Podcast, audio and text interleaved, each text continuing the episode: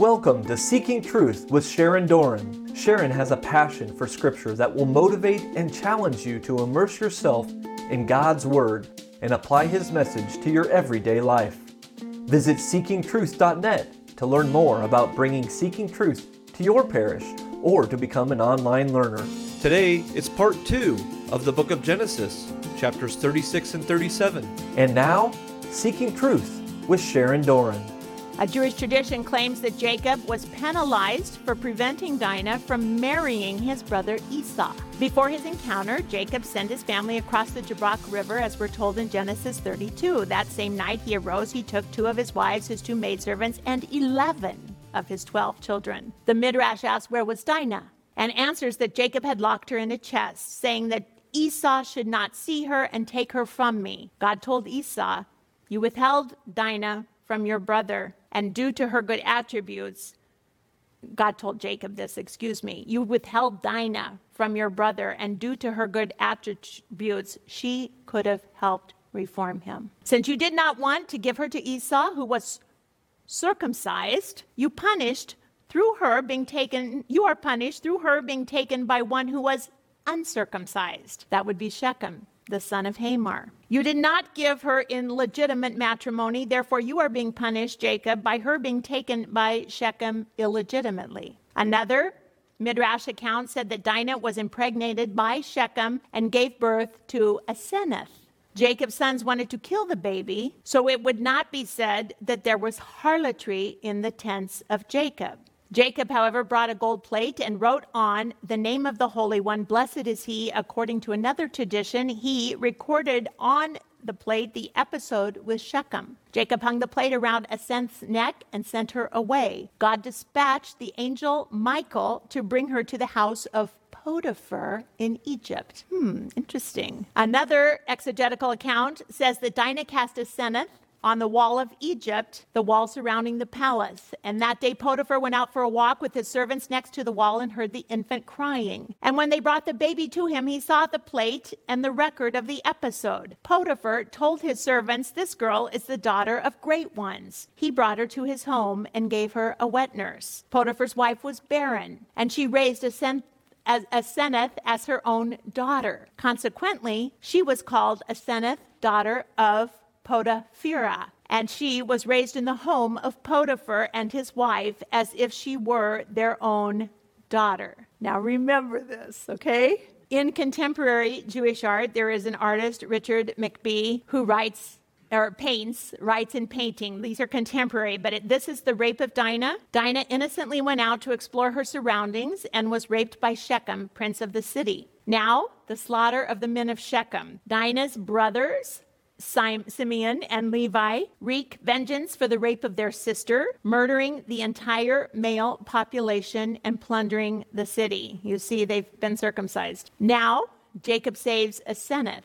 Dinah, raped by Shechem, gives birth to Aseneth. And the baby was seen as the child of shame by Dinah's murderous brothers. To save her, she was sent away by her grandfather Jacob with a necklace that identified her as holy and taken by an angel down to Egypt, as recorded in the Midrash. Aseneth arrives in Egypt now. Once in Egypt, Aseneth was adopted by the childless couple, Mr. and Mrs. Potiphar in the Midrash again. Aseneth is discovered by Joseph. Joseph, fully accustomed to his role as Egyptian prime minister, this is later in the story, is adored by all the Egyptian women, but he notices one shy maiden who seems to be different.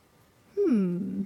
Aseneth brings Joseph home to meet Mr. and Mrs. Potiphar. Pharaoh then gave Aseneth to Joseph as his wife inadvertently reconnecting Joseph to his true Jewish past. As Aseneth confirms Joseph Jacob's crossed blessing. Her role was to remind him in simple myriad of ways of his family, his heritage, his role as Jewish leader, especially as she became mother to his two sons, future tribes of Israel, Manasseh and Ephraim. As simultaneous survivor of sexual violence and bearer of identity and tradition in a foreign environment, Aseneth assured the Jewish future. So we know that in everything, God can work good for those who love Him, who are called according to His purpose. We'll get back to more of that a little later. This is a painting of Dinah kissing her daughter Aseneth goodbye, her daughter of rape with Shechem, kissing her goodbye as she's being taken away to Egypt. Okay. Then we get to Genesis chapter 36, and we have a whole running chapter of Esau's descendants. Esau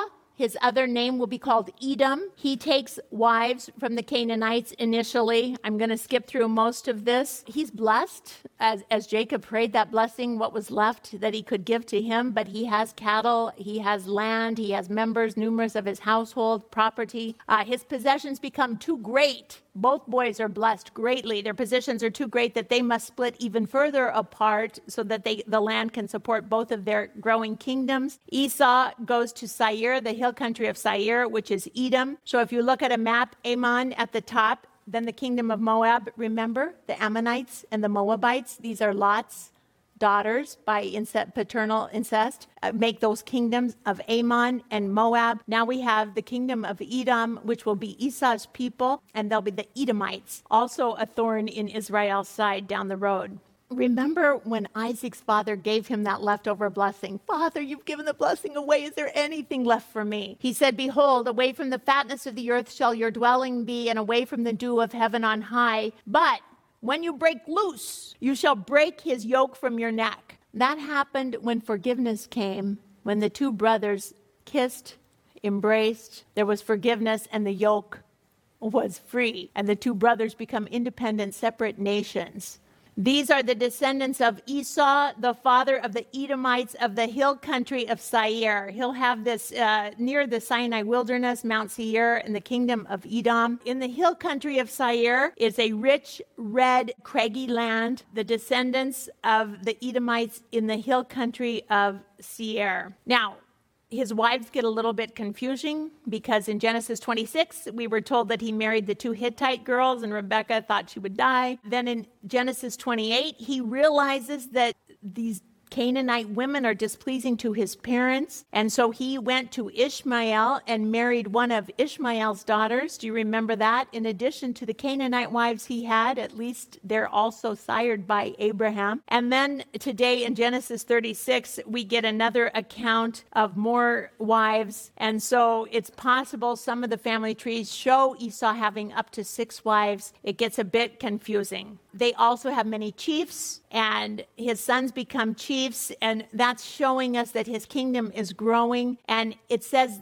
These are the kings now who reigned in the land of Edom before any king reigned over the Israelites. So they become a kingdom first, they assign kings, and Israel will not because they have one king which is God. And so they haven't ascribed to kings yet. But Esau's kingdom has. And uh, there are chiefs and kings. Now we go to the meat of today's lesson Genesis 37 and Joseph. Jacob dwelt in the land of his father's sojournings in the land of Canaan. This is the history of the family of Jacob. Joseph was 17 years old at this time. He was shepherding the flocks with his brothers. He was a lad with the sons of Bilhah and Zilpah. He's closer in age to them, the midwives, the mid- maidservants. And Joseph brought an ill report of the other brothers to their father.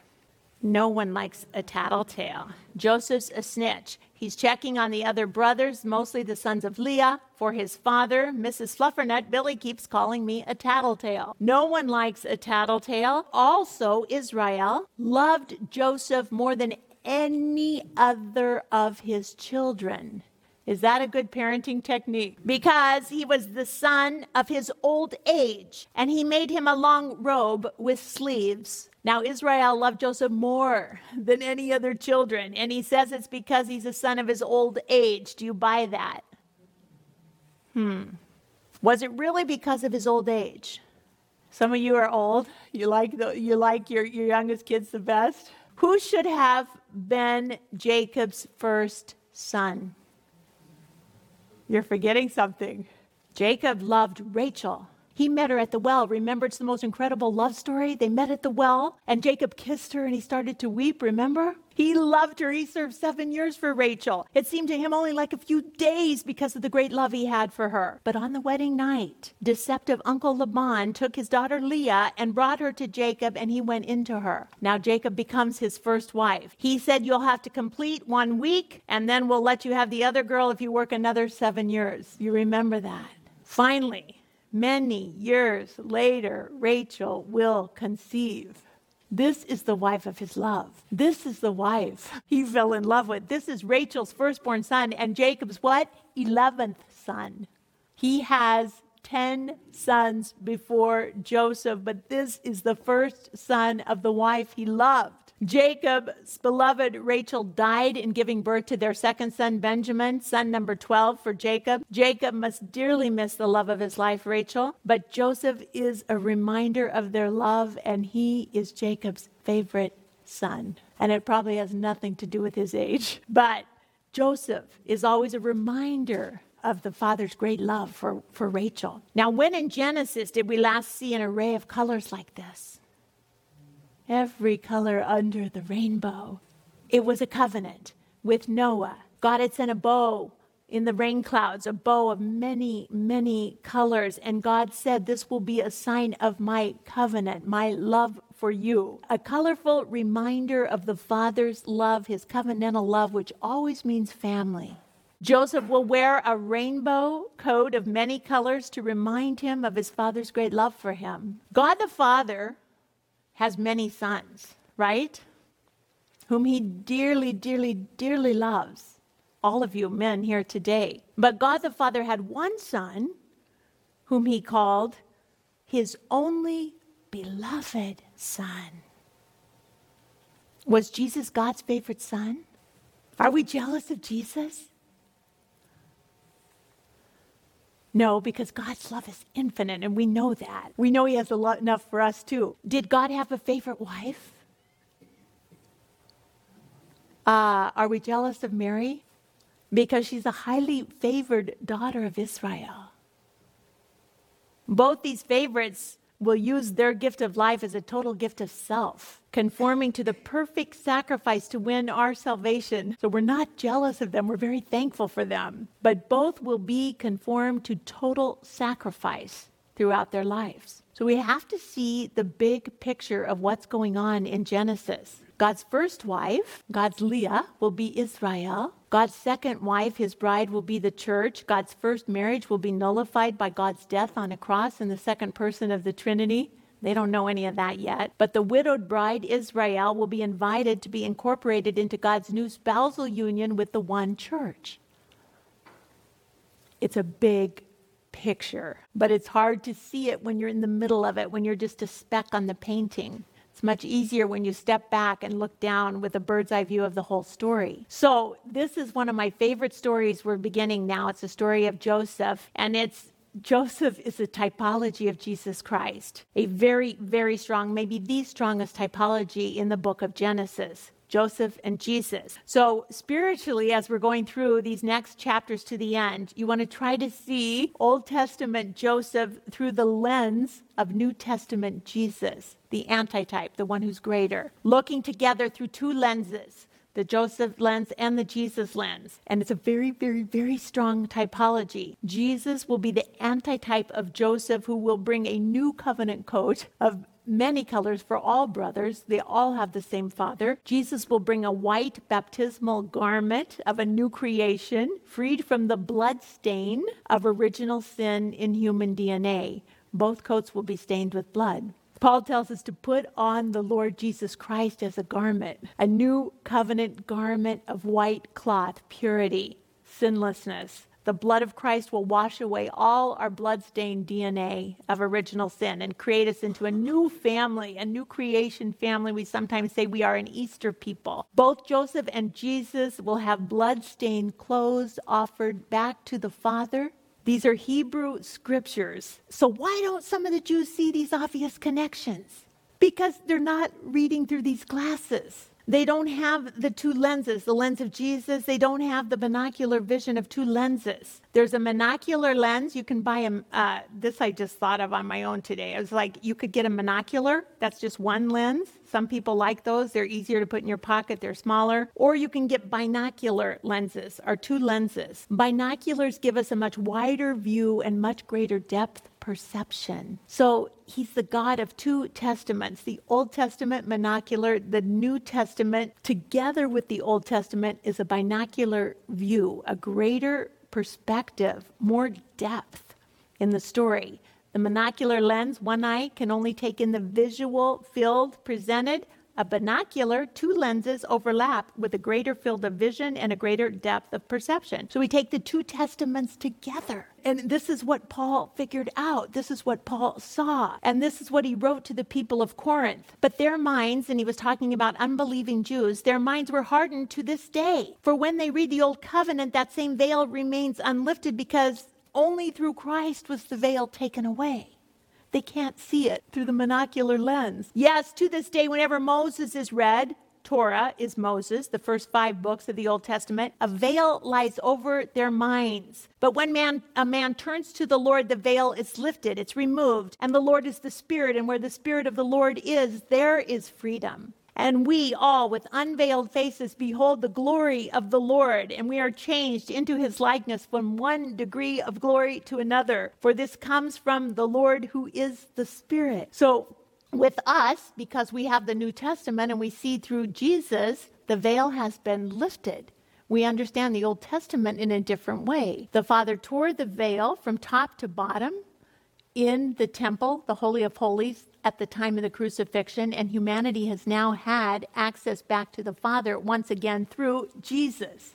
He's the only way back to the Father. And so now going back to the story with these double lenses, okay? When his brothers saw that their father loved Joseph more than all his brothers, they hated Joseph and they could not speak peaceably to him. Now Joseph had a dream, and when he told it to his brothers, they only hated him all the more. He said to them, Hear this dream that I dreamed. Behold, we were binding sheaves in the field, and lo, my sheaf arose and stood upright, and behold, your sheaves gathered around it and bowed down to my sheaf. Well, his brothers, you know that went over real well. His brothers said to him, and these are Leah's sons, Leah's six sons. They're all sons of Leah. They're tight. These are tight brothers. Joseph used to play with the maid's kids, with Bilhah and Zilpah's kids, the younger kids. These brothers of Leah, they stick together. Are you indeed to reign over us?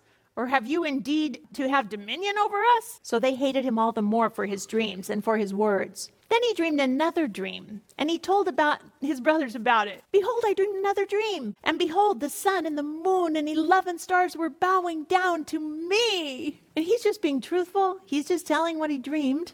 But when he told it to his brothers, his father, and his brothers, his father rebuked him, and he said to him, What is this dream that you have dreamed? Shall I and your mother and your brothers indeed come to bow ourselves on the ground before you? And his brothers were jealous of him, but his father kept the saying in mind. Now, his brothers went to pasture their flocks near Shechem, and Israel said to Joseph, Are not your brothers pasturing in the flocks at Shechem? Come, I will send you to them. And he said to him, Here I am. And so he said to him, Go now, see if it is well with your brothers and with the flock, and bring me word again. So Joseph goes out to find his brothers. He sent him from the valley of Hebron. He came to Shechem. You know what happened at Shechem. That's where Dinah was raped. Not a lot of good happens at Shechem in, in this passage. A man found him wandering in the fields, and the man asked him, What are you seeking? I'm seeking my brothers, he said. Tell me, I pray you. Where are they pasturing the flock? The man said, They have gone away, for I heard them say, Let us go to Dothan. So Joseph went after his brothers and found them at Dothan. You can see from Bethel where he started up to Shechem, up to Dothan is quite a journey. They saw him afar off, and before he came near to them, they conspired against him to kill him. To kill him. And they said to one another, Here comes this dreamer. Come now, let's kill him and throw him into one of the pits. And then we shall say that a wild beast has devoured him, and we shall see what becomes of his dreams. But when Reuben heard it, Reuben the firstborn of Leah and Jacob, when Reuben heard it, he delivered him out of their hands, saying, Let's not take his life. And Reuben said to them, Shed no blood, cast him into this pit here in the wilderness, but lay no hand upon him. What is Reuben's motivation? Reuben is Jacob's oldest son, and he may have been trying to get back into his father's good graces. If you recall from last week in Genesis 35, while his father was away, Reuben made a power play with his father's maidservant Bilhah, his father's concubine. He lay with her, and Israel heard of it. And Israel is not happy with Reuben. Reuben said to him, Shed no blood, cast him into the pit in the wilderness, but lay no hand on him, that he, Reuben, might rescue him out of their hand and restore him to his father. If he brings Joseph, the favorite son, back to his father, he might get back in his father's good graces again. Maybe he can get that oldest son's blessing again, the double inheritance, the birthright. By rescuing Jacob's favorite child, Reuben could win Jacob's favor back. So he has ulterior motive here. So when Joseph came to his brothers, they stripped him of his robe, the long robe with the sleeves that he wore, similar to the way his own brothers, brothers of Israel, stripped Jesus and put a scarlet robe on him. This is this is you can see the passion of the Lord in this passage. You can see the typology if, if, with your spiritual eyes. And they took him and cast him into a pit. The pit was empty, there was no water in it. So they put this kid down into this deep, deep, deep, deep pit. It's dark. Jesus also, the typology, the antitype. Jesus was put down into an empty, dry pit at the home of Caiaphas, the high priest of Israel. The house of Caiaphas, it's today in the church of St. Peter in Gallicantu in Jerusalem, Israel. It's 100% certain the spot where Jesus was held in a pit before trial with Pilate. He was lowered down into this dry pit for the night. Uh, when you go stand in this pit, it's 100% certainty that Jesus Christ's feet were on the same ground you're standing on. There's a uh, small book in the corner open to Psalm 88. Psalm 88 is a psalm written by David, but it could have been prayed. It was prayed probably that night by Jesus. It probably would be one that would resonate also. It was after Joseph, but it fits for him too. It's a prayer for help and despondency. Oh Lord, my God, I call for help by day. I cry out in the night before thee. I am reckoned among those who go down into the pit. Thou hast put me in the depths of the pit, in the regions dark and deep, and caused my companions to shun me. Thou hast made me a thing of horror to them. Afflicted and close to death from my youth up, I suffer thy terrors, I am helpless. Thy wrath has swept over me, thy dread assault destroys me. They surround me like a flood all day long, they close in upon me together. Thou hast caused lover and friend to shun me, my companions are in darkness. This is the same feeling Joseph would have had being thrown in by his own brothers, down in the pit, screaming, crying, crying for them to help him, crying to get out. And what did the brothers do? They sat down to eat. Did you catch that when you read this passage? They sat down to eat. This kid is screaming and crying. They look up, they see a caravan of Ishmaelites coming from Gilead. They have camels bearing gum and balm and myrrh. They know they're rich. They're carrying it down to Egypt. And Judah Judah, the fourth son of Leah and Jacob. Judah says, What profit is it if we slay our brother and conceal his blood? Come, let us sell him to the Ishmaelites, and let it not be our hand upon him, for he is our brother, our own flesh. And his brothers heeded him. Then Midianite traders passed by. They drew Joseph up out of the pit and sold him to the Ishmaelites for 20 shekels of silver. We know Jesus was sold by his own brothers for 30, his own brother, his own apostle Judas Iscariot, for 30 pieces of silver. You see the back and forth of the two stories. They took Joseph to Egypt. Now, from Dothan, where they were, all the way to Egypt is a long journey. They think they will never, ever, ever, ever, ever see Joseph again. And they made money, and they're done with him. Now, when Reuben returned, he must have been out with the animals. When Reuben returned to the pit and saw that Joseph was not in the pit, he rent his garments, he rent his clothes, he tore them, and he turned to his brothers and he said, The lad is gone, and I, where shall I go? What's he worried about? Himself. Now I can't take him back to dad. Now I'm still in the doghouse. Now I don't have the graces of father. How is this going to be for me? They took Joseph's robe, listening to Reuben and his concern, they took Joseph's robe. Reuben's the oldest brother. He's responsible to bring this young kid back to his father, especially his favorite son. The brothers side with Reuben. They took Joseph's robe, they killed a goat, they dipped the robe in blood. They sent the long robe with the sleeves and brought it to their father and said, This we have found. See whether it is your son's robe or not. They don't know. And he recognized it and he said, It is my son's robe. A wild beast has devoured him. Joseph is without doubt torn to pieces. And the Oscar goes to Sons of Jacob award winning performance in deceit and duplicity. Jacob rent his garments, he put sackcloth upon his loins, he mourned for his son Joseph many days. Just as old Isaac, his father, was deceived by a son, now he, Jacob, is being deceived by sons.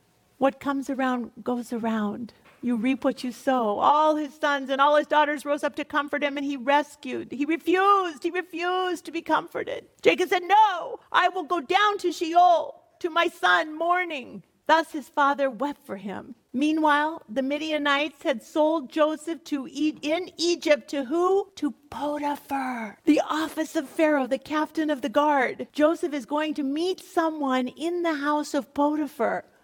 Do you remember who?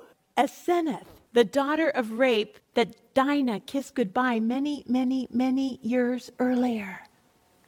It tells us in Genesis 41 that Pharaoh gave Joseph in marriage to Asenath the daughter of Potiphar, priest of On. Before the year of famine came, Joseph had two sons, whom Asenath, the daughter of Potiphar, priest of On, bore to him. So Joseph and she wed, and Joseph and she have two sons, and those two sons will become part of the 12 tribes of Israel. Ephraim and Manasseh. And to Joseph in the land of Egypt were born Manasseh and Ephraim, whom Asenath, the daughter of Potiphar, the priest of On, bore to him. So we know that in everything God works good for those who love him, who are called according to his purpose. Dinah, the only daughter of Jacob and Leah, may have contributed much to the story of salvation. Let's pray.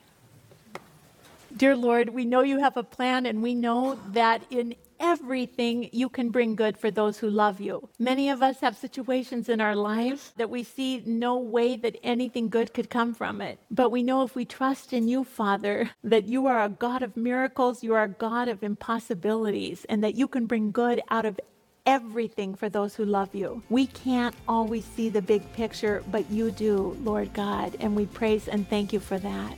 Amen. In the name of the Father, and the Son, and the Holy Spirit. Amen. That was part two of the book of Genesis, chapters 36 and 37, on Seeking Truth with Sharon Doran. To learn more about Seeking Truth Bible studies, visit seekingtruth.net. Tune in next time for more Seeking Truth with Sharon Doran.